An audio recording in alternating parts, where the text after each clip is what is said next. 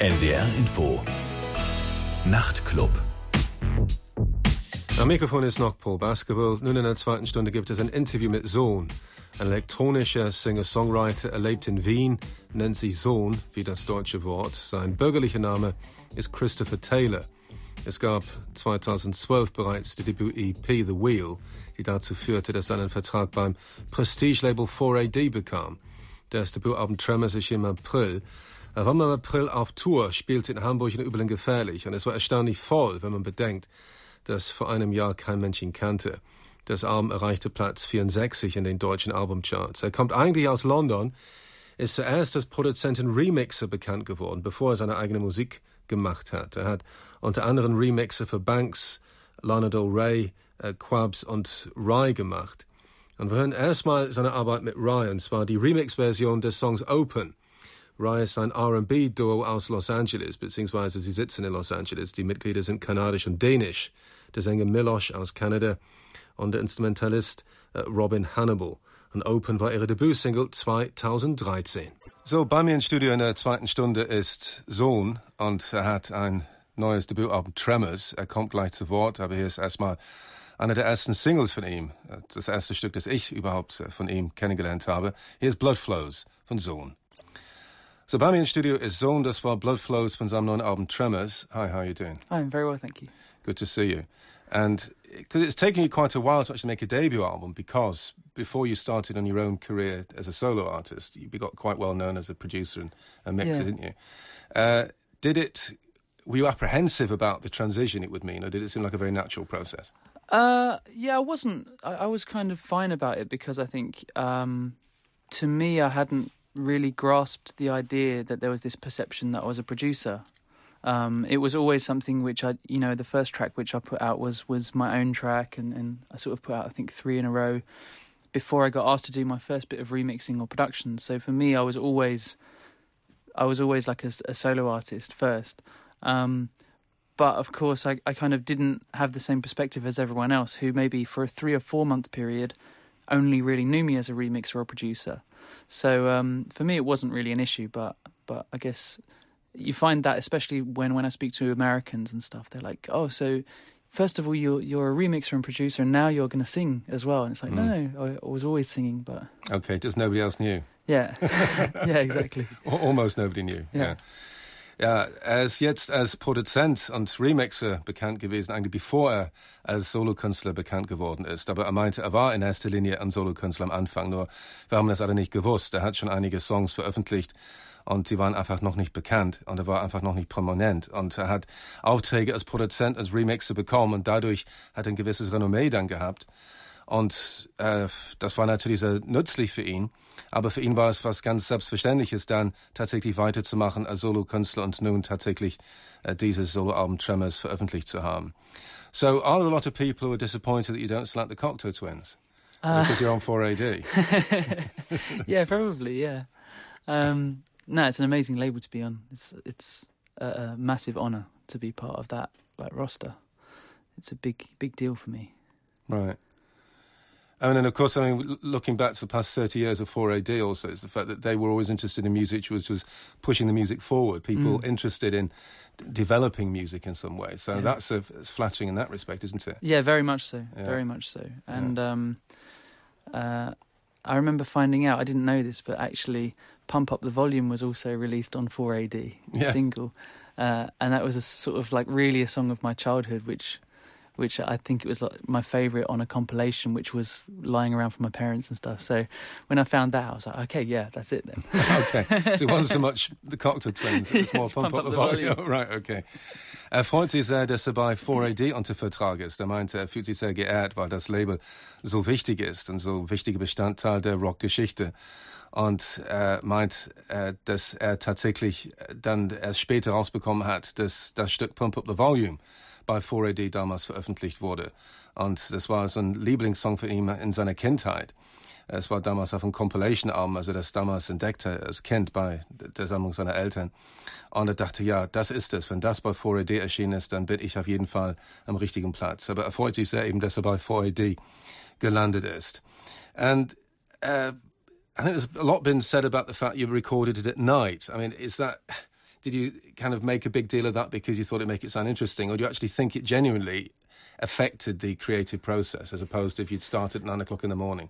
Um, I don't know. Like it, it was the, the, the thing was with the recording at night. It wasn't really a. Um, it wasn't so much a creative decision as a as a logistical one. Like it was it was based on how much time I actually had to work on the record, and based on the fact that I knew that if I did it during the day, I'd get distracted or I'd leave when I think when I was sort of running out of steam. Um, so I started going in later just to make sure that when it got to one sort of one a.m., which would always be around the time when I'd think, okay, this isn't going anywhere. I, I don't know where this track is going. There'd be no public transport, so I wouldn't be able to get home. and so then I'd have to stay till the morning. I'd have to stay till six a.m.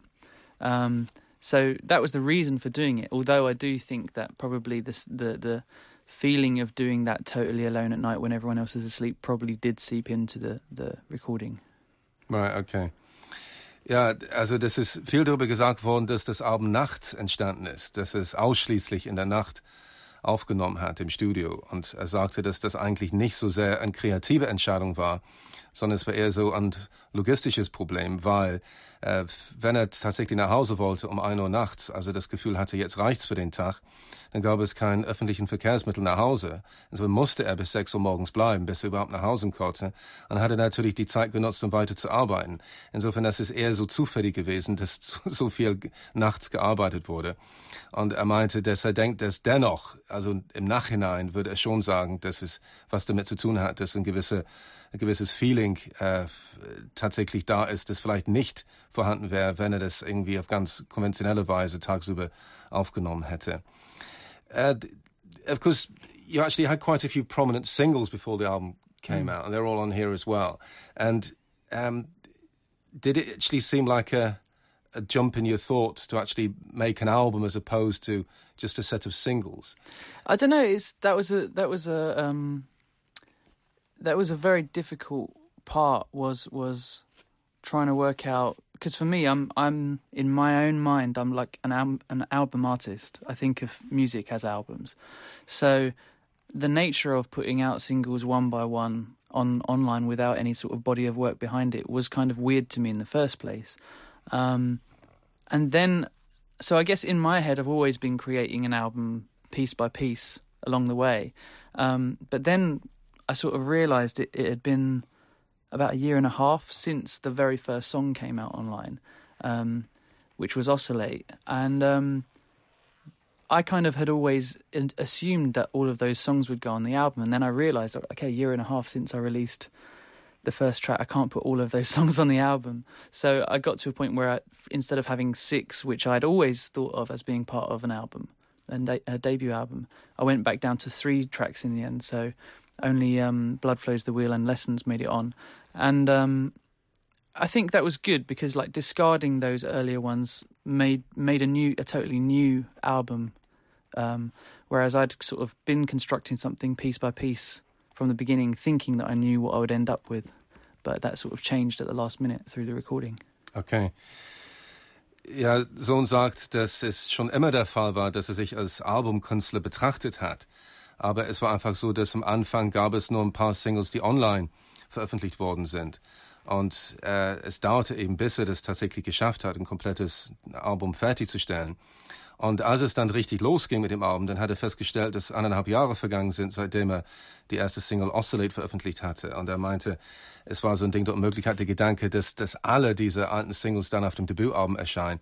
Alle sechs Stück, das geht gar nicht. Und er hatte das dann reduziert auf drei Songs, also The Wheel, Blood Flows und Lessons und ansonsten die, die Titel alle ganz neu. Und deshalb, das war ganz wichtig für ihn, weil er das Gefühl hatte, was ganz Neues zu schaffen und im Prinzip dann ganz neu und so jungfräulich anzufangen. Um, it's, it must be difficult for you in some way just being completely dependent on yourself because you got nobody else to, to lay the blame on if anything yeah. goes wrong for a start. Yeah. And also you haven't got the, the moral support, have you? If you're in a sticky patch creatively. Yeah. I mean, or is that something you don't regard as a disadvantage? You just see the advantages, just being your own man and doing everything on your own terms. No, I, I do. I do see it as a disadvantage. I do see it as a, a something which makes a little bit of an extra struggle, which which maybe is not the the best scenario to place yourself in. I do see that. Um, I definitely. I mean, the fact that I'm working alone is less of a choice of of of you know an actual choice. It's more of a thing that, out of circumstances, that's the way it's been so far, and of course, the whole thing of getting signed to 4AD, all of that stuff has happened on the back of me working alone, and whereas now I feel like I would like to go in with a couple of people to try and sort of free myself up a little bit. Um, but of course, that's not the thing which got me to the place that I'm at at the moment. So for the debut album, it was really important to me to sort of keep that keep that um, work method. Um, it may well be that by the next album, by the next album, um, you'll join a garage band. Yeah, it might be. Yeah. okay. Ja, er findet es schon, dass es ein Kampf ist, ganz alleine alles machen zu müssen. Also überhaupt keine Hilfe zu bekommen, keine Hilfestellung in schwierigen Phasen der Kreativität. Also er ist wirklich ganz auf sich selbst eingestellt. Ähm, er würde sich eigentlich schon freuen, mit ein paar anderen Leuten was zusammenzumachen. Aber er weiß, er ist ganz realistisch, dass also die Anerkennung, die er bisher bekommen hat, hat er bekommen, weil er alles alleine gemacht hat. Das ist eben das, was bisher musikalisch passiert ist. Und das ist so sein, sein Renommee, das er dadurch bekommen hat, dass er alles komplett alleine macht. Und damit muss er erstmal leben, zumindest für dieses Album. Aber er kann sich vorstellen, dass beim zweiten Album, dass es schon ganz anders sein könnte. Er könnte sich schon durchaus vorstellen, mit anderen Leuten zusammenzuarbeiten und dadurch natürlich auch andere Inspirationen zu bekommen. So, what would you like to hear next from the album then? Um, I would go with Tempest.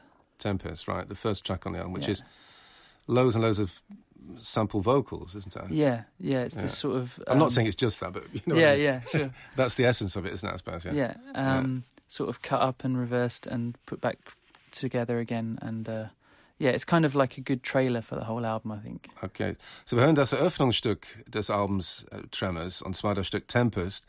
Und es ist äh, sehr gesangslastig, also hat also die, die Stimmen behandelt und gesampelt und äh, sehr viel damit experimentiert. Er meinte, das ist wirklich so, es kündigt das Album sehr effektiv an und ist irgendwie repräsentativ dafür, also wie sich das dann so entwickeln sollte im Laufe der, der, der restlichen Platte. ist also Tempest von dem Album Tremors von Sohn. So, das war Sohn mit Tempest äh, von dem Album Tremors und Sohn ist bei mir im, im Studio. It's it's very refreshing that you've got such a good voice. I mean, it's it's not necessarily a matter of course that just because somebody's talented musically and and is good at working in the electronic field, that they can actually be a, going to be a proper singer. Yeah. In fact, maybe people are a bit surprised about it. Um, but I mean, were you surprised about it, or did you always realise from early childhood that you were going to be a good singer? Um, thank you, by the way. Um, actually, I think I was. I would say that I am a singer. That's what I am. That's the thing um, I've I've learned along the way how to how to make my own music and how to sort of interact with, with instruments and and taught myself how to play instruments and stuff. But actually, I am a singer. I would say that from from a kid. So um, and of course, I've sort of as you do go through being a teenager and stuff, I flew in and out of being a singer or not, and you know went through that phase where I was in complete denial and said I was a guitarist and just put my head down and grew my hair and said you know, don't look at me, I'm just playing guitar in the corner. Um, but yeah, I guess first and foremost, I've always been a singer. Mhm, okay.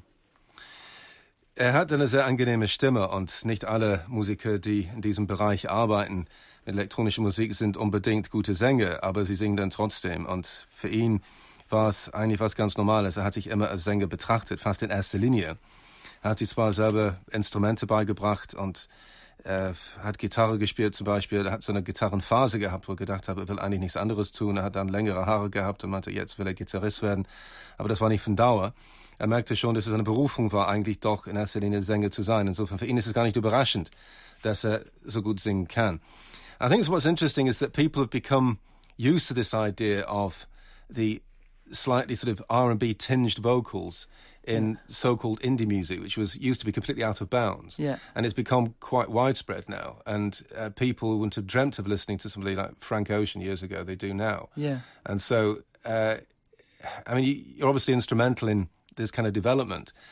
Uh, what am I trying to say? I mean, presumably it's a wholesome thing because it's it's pushing music forward, isn't it? It's it's yeah, I, making people more open. Yeah, I'm kind of I have mixed feelings about about that particular um, growth of this particular genre.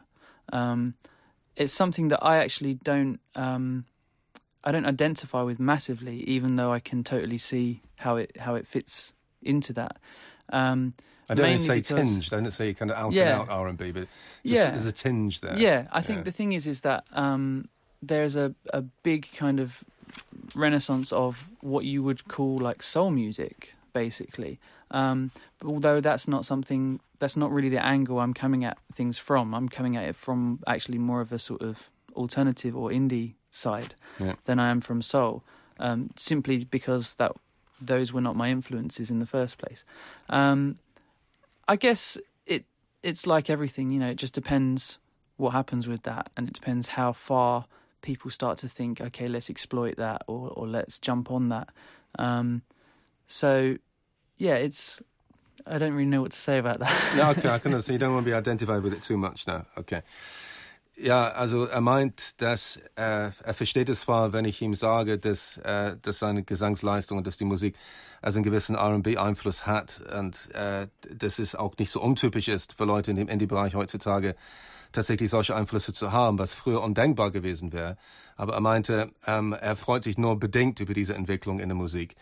Äh, und äh, für ihn, er meinte, es liegt daran, dass es eine Renaissance in der Soul-Musik gibt. Aber er meinte, das ist nicht wirklich das, was für ihn der Ausgangspunkt war. Er kommt aus dem Alternative Indie-Bereich und hat im Prinzip ganz andere Vorbilder gehabt. Und, und deshalb will er nicht unbedingt in einen Topf mit solchen Leuten geworfen werden, obwohl er weiß eigentlich, worauf ich hinaus will. Er weiß eigentlich, also was ich meine. I think that at the end of the day, it seems to me really, though, more than anything, to be just like very modern, uh, innovative singer-songwriter music, really. Yeah, that's that's probably yeah. you know that's where I would say that I'm most comfortable with it sitting. Um, I think that the whole sort of songwriter genre has, well, it's kind of uh, disappeared and come back undercover in a way, um, because a lot of a lot of music, especially in this genre, like like you're talking about, which I guess is as yet unnamed, or maybe it's alternative R and B, or I don't know. Um, maybe comes from a root of people with songs to sing, and then it fits into a sort of particular sound or a particular genre right now. Um, whereas that used to be very clear. It used to be guitar music. And it's, that was it, you know. Yeah. Um, yeah. Er sagt, dass er glaubt, letztendlich ein Singer-Songwriter zu sein, einfach im modernen Sinne des Wortes. Er sagt, dass die, die Leute, die ich erwähnt habe, oder die Szene, die ich erwähnt habe, also Alternative RB könnte man das dann nennen, es, es kommt eigentlich daher, weil es einfach viele Musiker gibt, die tatsächlich in erster Linie einfach sehr starke äh, Lieder haben, die dann die, die sie zum Ausdruck bringen wollen. Und äh, das ist deshalb einfach ein Bedürfnis ist für sie, äh, dass das Songwriting quasi im Vordergrund steht, egal was für äh, sonstige elektronische Einflüsse dann als Begleitung dann zu hören sind. Und er meinte, früher hat man einfach irgendwie das, es gab eine ganz klare Trennung, eine klare Kluft. Das Songwriter-Musik musste Gitarrenmusik sein, konnte nichts anderes sein. Und inzwischen sind die Grenzen so fließend geworden. So you're not going to turn into Jake Bug any day, are you? No, uh, Probably not. No, it doesn't sound Probably like it. Not. No. Right. um, so what are we going to hear next then? Um, let's go with uh, the wheel, I guess. The wheel, which was, I think, for a lot of people, they thought it's like your very first single. It wasn't the very first. Yeah, single, it was, was the it? third. It was the, the third, third, single. But it was the first one that really achieved sort of any any sort of real exposure, I guess. So you started feeling famous more or less when this came out, then. Yeah. Marginally. I guess. Yeah, it was okay. a bit weird. Right. So jetzt The Wheel. Es war die dritte Single, aber die erste Single, mit der er ein bisschen bekannter geworden ist. Das war ein bisschen ein schräges Gefühl. Er hat auf einmal das Gefühl gehabt, doch ziemlich prominent geworden zu sein, auf gewisse Weise. Hier ist The Wheel jetzt von Sohn von dem Album Tremors. So, das war The Wheel von Sohn äh, von dem Album Tremors und Sohn ist bei mir hier in Studio. It's, it must be the case that you, um, you're probably very self-critical when it comes to, because if you if it's all down to you, yeah. it must be the case that you're going to be ultra critical. Yeah. Because I said before, you can't you can't lay the blame on anybody else. Yeah. Uh, I mean, does that kind of stress you out in the sense having to be your own judge of everything? Um, it does. I try to um, I try to sort of exercise that as much as possible to try and get to a point where um, where I I sort of have to let go of it. Um, and you know, I've tried to also put people around me who who who I'm working with, you know, like my manager and and um, even down to the label, who are who are great at me being able to ask them a very honest question about where I'm going with this stuff and saying, look, is it okay? Is like, should I just leave it? Am I doing too much? Am I going crazy about it? And they're very good at being able to tell me honestly, probably, yeah, you are. Um, in which case, I just stop immediately. Like, I just, uh, it doesn't take any more than that for me. Like, as soon as, as soon as I ask someone that I trust if I'm just going a bit mental, um, and they say yes, I just stop and say, okay, then fine, put it out. it's just just take it away from me. Right. Okay. Um, so you know when to call it a day. Uh, I'm learning how to call it a day. Right. Ja, weil er dann alles alleine macht, dann steht er natürlich unter Druck. Er muss alles selbst beurteilen und selbst werten. Und es besteht immer die Gefahr, dass man irgendwie zu pingelig wird und dass man zu selbstkritisch wird. Und das hat er auch bestätigt. Er sagt, dass er letztendlich schon Leute um sich herum hat, wie sein Manager zum Beispiel, der ihm zu, zur Seite stehen kann, um ihn zu beraten, wenn er tatsächlich wirklich äh, das einfach stehen lassen soll. Also okay, das ist wirklich gut genug. Und sogar das Label hat auch ein bisschen Senf dazu gegeben und einfach gesagt, okay, das ist wirklich gut genug, lass es einfach stehen und äh, wir sollten wirklich damit zufrieden sein. Und er lernt das allmählich, das so ak zu akzeptieren und, und irgendwann einfach mit sich selbst dann zufrieden zu sein, soweit es möglich ist. Uh, the lyrics seem to be quite bleak for a young man, don't you think? uh, it depends on your angle when you look at it. Um, I think that there is there's a an element of nihilism to the lyrics, um, which was not necessarily intended, but just came out. Um, but it depends if you find nihilism bleak or not. Right. I don't particularly. So um, for me, uh, some of the bleakest seeming moments of the album are actually quite freeing and quite uh, um, refreshing to me. Like the the the lyric, which sort of often gets um, tagged with that is is the beginning of the wheel, which is "I died a week ago. There's nothing left." and well, it's like the first line of the song, isn't it? Yeah. I mean, you're asking for it, aren't you? Yeah, and it's for me that's positive. That's you know there couldn't have been a better feeling to have opened the song with because for me that was it was the the negative image of that which was important, which was that you know if you died a week ago, if there's nothing left, then the whole world is open to you. You can you can do whatever you want because there there are no more rules.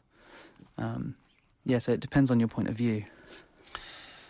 Ich bin der Meinung, dass die Texte ziemlich düster sind, wenn man bedenkt, wie jung er ist. Aber er meinte, er würde das nicht so sehen, dass sie düster sind. Er meinte, es gibt eine nihilistische Tendenz in den Songs, aber das findet er ganz befreiend. Und gerade die Textzeile, die besonders häufig erwähnt wird in dem Zusammenhang, auch in der Musikpresse, ist eine Zeile von The Wheel, äh, das Stück, das wir gerade gehört haben. Und zwar I died uh, a week ago, also ich bin vor einer Woche gestorben. Und er meinte, das ist, war natürlich so eine negative Symbolik, aber er meinte, der, der Punkt ist der, dass wenn es wirklich stimmen würde, dann wäre man frei. Also man ist dann frei von Regeln. Und das fand er einfach so ein erfrischender Gedanke.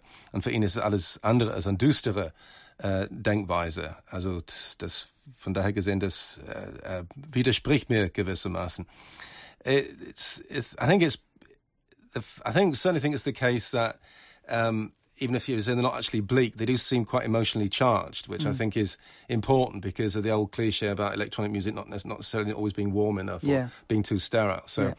uh, that certainly certainly uh, avoids that danger, doesn't it? Completely. I mean, yeah. I guess I mean I wasn't really into electronic music. That's probably part of the part of the thing um, for exactly that reason. That coldness and the the sort of very block by block approach of electronic music wasn't really something which I particularly enjoyed.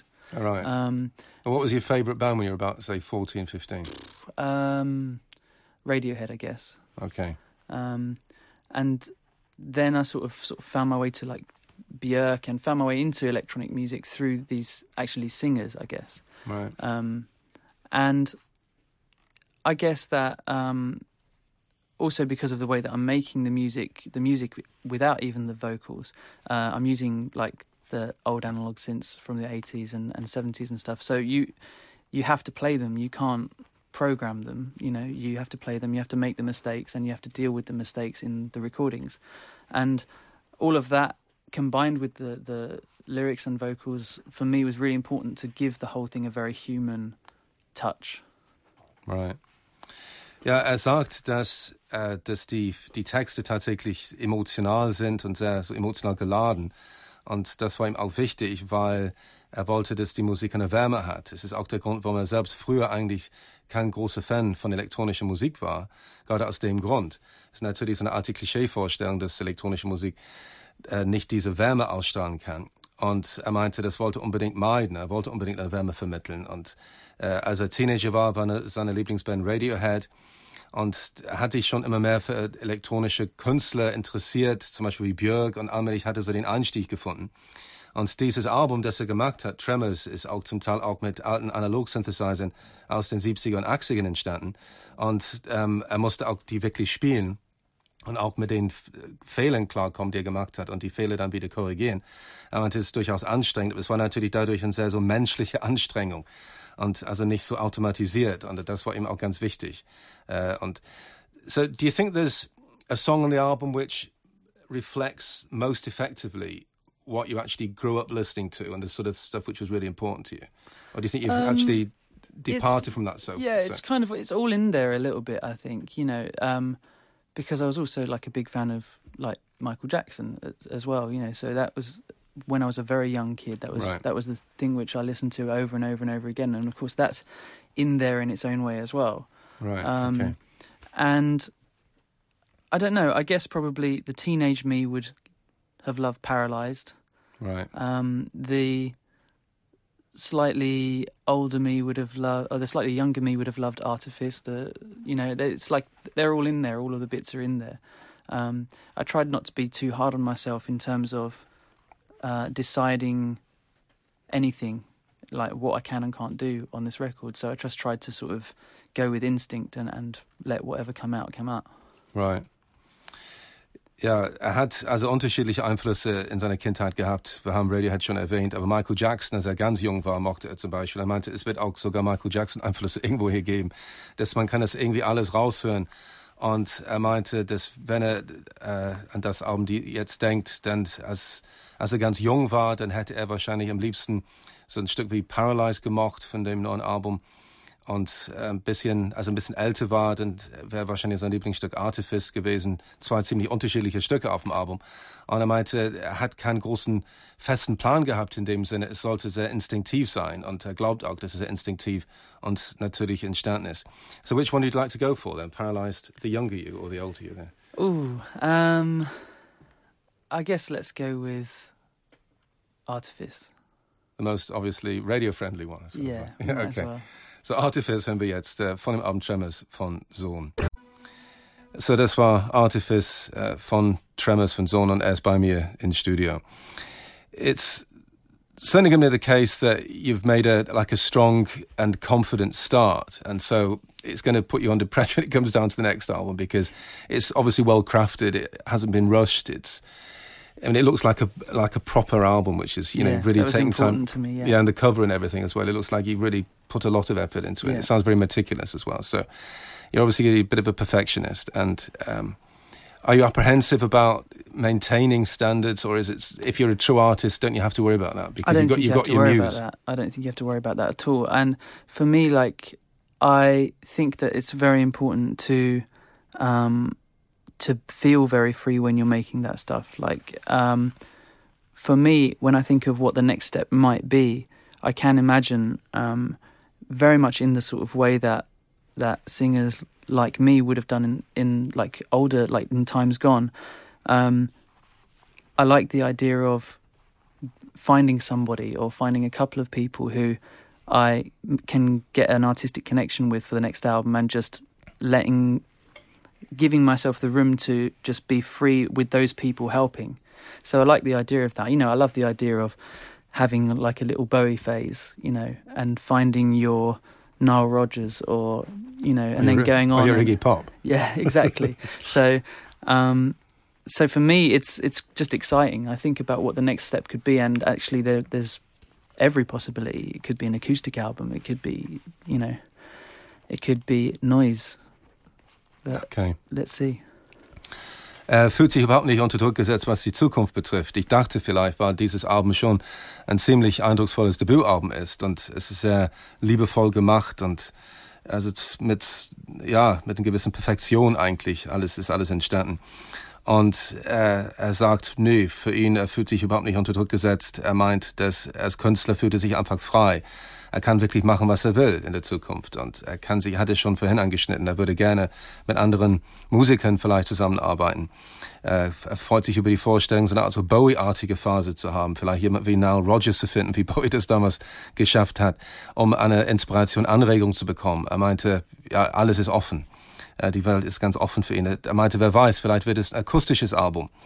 Äh, er weiß es noch nicht, aber es findet er spannend und er macht sich eben keine Sorgen drum. Also er ist nicht jetzt vorbelastet mit seiner Vergangenheit mit diesem Album. Er fühlt sich in der Hinsicht sehr frei. And is it going to be a permanent setup that you're going to be staying in Vienna as opposed to? I don't know. I right. Don't know. How long have you been there now? I've been there like four years. Four um, years. Okay. Yeah. So it's definitely the place that I would call home. Um, but I really don't know. I mean, the last year and a half have, have been very, very sort of, yeah, very elasticy. so, um, so I don't really know where I'm going to end up next. Right, but yeah, there was no particular reason to go to Vienna, just because you liked the place. yeah, it? that's I how liked it started. The place. Yeah. Um, I was welcomed. Right, and and I sort of knew that I couldn't or didn't want to stay in London, and uh, it was the first place that sort of grabbed me. Right. Er ist seit vier Jahren jetzt in Wien und er meint, dass er sich sehr wohl da fühlt und er fühlt sich da sehr willkommen. Und er wusste, dass er aus London raus wollte, wo er herkommt.